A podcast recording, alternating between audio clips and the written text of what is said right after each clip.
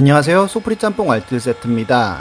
게임에서 몬스터나 몹들이 득실거리는 곳을 보통 던전이라고 하는데요, 던전에 들어가면 몹들을 물리치고 레벨업을 하기도 하고 아주 괜찮은 아이템을 득템하기도 합니다. 이런 곳들은 현실에도 있는데요, 이번엔 우리나라에 실존했던 던전들을 모아봤습니다. 그럼 한번 볼까요?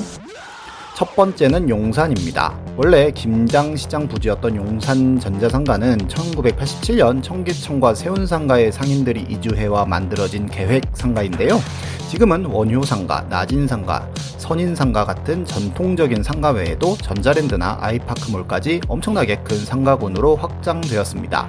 그리고 지금은 없어진 터미널 상가도 있었는데요, 용산에서는 컴퓨터 하드웨어나 소프트웨어, 휴대폰 외에도 전자제품은 모두 다 취급하는데 역사가 오래된 만큼 정말 많은 일들이 있었습니다.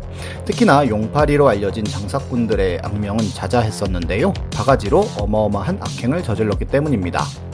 옛날엔 워크맨을 사면 부속품인 이어폰이나 전지를 별매품으로 따로 팔기도 했으며, 신제품을 사러 갔는데 구형을 오히려 더 신제품이라고 속여 파는 경우도 있었으며, 구매를 안 한다고 하면 손님 맞을래요? 라며 위협을 하기도 하고, 심지어 스마트폰 같은 경우에는 저질 부품들로 재조립해서 에이급 중고로 판매하기도 했습니다. 아주 옛날에는 현금 뭉치를 가지고 오는 중고생들을 대상으로 삥 뜯는 사람들이 많아서 경찰들이 특별 근무를 서기도 할 정도로 진정한 던전의 모습을 보여주기도 했었습니다. 지금은 다나와의 등장으로 피씨 부품 같은 걸로 사기치는 건 많이 없어졌지만, 꼼수들을 쓸 수만 있다면 어떻게든 쓰고 있는 곳이기도 합니다. 얼마 전에 동숲 대란 때는 스위치를 육십만 원 가까운 가격에 팔기도 하는 등 웃돈을 받고 파는 건 기본이고, 피에스포 프로가 처음 발매되어 물량이 부족할 땐 일부러 안 팔고 쌓아놓기도 했습니다.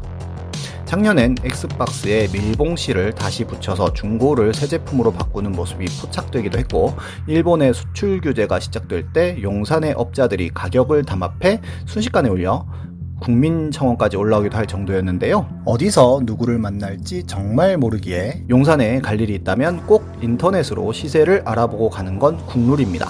이제 낮은 상가도 재개발에 들어간다고 하니 용던도 추억의 이름이 될 수도 있겠네요. 두 번째는 동대문입니다.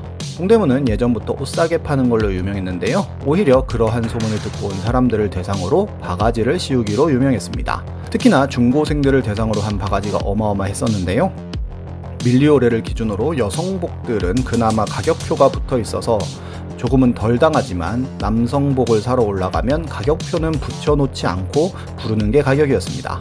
실제로 예전 불만제로에서 동대문에 가서 옷을 구매한 적이 있었는데요, 사람에 따라서 부르는 가격이 달라 같은 옷을 이만 사천 원에서 사만 삼천 원까지 다르게 구매를 한 적도 있었고, 옷을 안 사고 돌아본다고 하면 핸드폰을 맡기고 가라고 한다든지 다른 여러가지 온갖 험악한 분위기를 조성하며 결국 강매를 하는 등 악질 상인들이 참 많았던 곳이기도 합니다.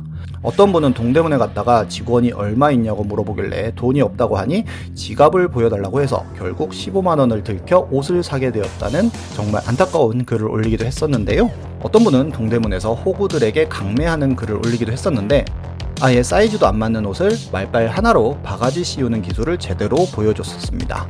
한 방송에서 동대문 상인은 얼굴만 봐도 호객인지 아닌지가 딱 보인다고 하여 엄청난 전투력을 보여주기도 하였는데요, 그래도 지금은 역시 인터넷 쇼핑몰이 발전하고 탑텐 같은 저렴한 브랜드들이 나오면서 예전의 위상은 많이 줄었지만, 그래도 관광 특구가 되어 외국인 방문객만 팔백만 명이 넘는 관광지로서 많은 사람들이 오가고 있습니다. 세 번째는 부천, 인천입니다. 용산이나 동대문은 그래도 인터넷의 발달로 예전 같은 위상은 줄었지만, 아직도 예전 같은 위용을 떨치고 있는 유일한 곳인데요, 오히려 인터넷을 더욱더 악용하고 있는 분들이 많습니다. 중고차 사려고 하시는 분들은 무조건 부천, 인천은 거르는 게 국룰로 받아들여지고 있을 정도로 심각한 곳인데요, 가장 유명한 건 허위 매물인데, 시세보다 엄청 싸게 인터넷에 매물을 올려 사람을 부른 뒤 막상 가보면 없다고 다른 매물을 강매하는 방식을 사용하였는데, 이는 제가 예전에 올렸던 인터넷 삼 대 호구 영상에도 나왔었습니다. 저도 예전에 여기서 중고차 보러 갔다가 다른 차도 보자고 엄청 멀리 수원까지 데려가더니 거기서도 차 안 산다고 했더니 그냥 거기에다 저를 내려놓고 갔던 차파리들이 기억납니다. 살을 안 산다고 하면 기름값을 내놓으라며 감금을 하기도 하고 심지어 때리기까지 했는데요. 얼마 전에는 차를 안 산다고 하니까 네 시간 동안 납치하여 협박을 한 사건도 있었습니다. 혹시나 엔카나 보배드림에서 싸고 괜찮은 물건이 있다고 인천이나 부천 가려고 하시는 분이 계시다면 한 번 더 고민해보시고 그래도 꼭 가서 보셔야겠다면 이런 인상의 사람이 나오면 그냥 도망가시고 저런 인상이 아니더라도 차 보고 아니다 싶으면 다른 차는 절대로 안 보고 오시는 걸 추천합니다. 그 외에도 유튜브에만 허위 매물이라고 검색해보아도 정말 많은 후기나 참교육 영상들도 나오니 한번 궁금하신 분들은 검색해보는 것도 좋을 것 같네요. 실제로 이번에 경기도에서 조사한 결과 인터넷 중고차 매물의 구십오 퍼센트가 허위 매물로 밝혀지기도 했는데요. 어서 빨리 이러한 허위 미끼 매물을 없애버리면 좋겠습니다. 물론 양심적으로 장사하시는 분들도 많고 요즘은 옛날만큼 심하지도 않지만 정말 아직도 어떻게든 호구 잡으려고 하는 분들이 많은 던전들, 항상 가실 때는 만반의 준비를 하고 가시길 바랍니다. 지금까지 소프리짬뽕 알뜰 세트였습니다.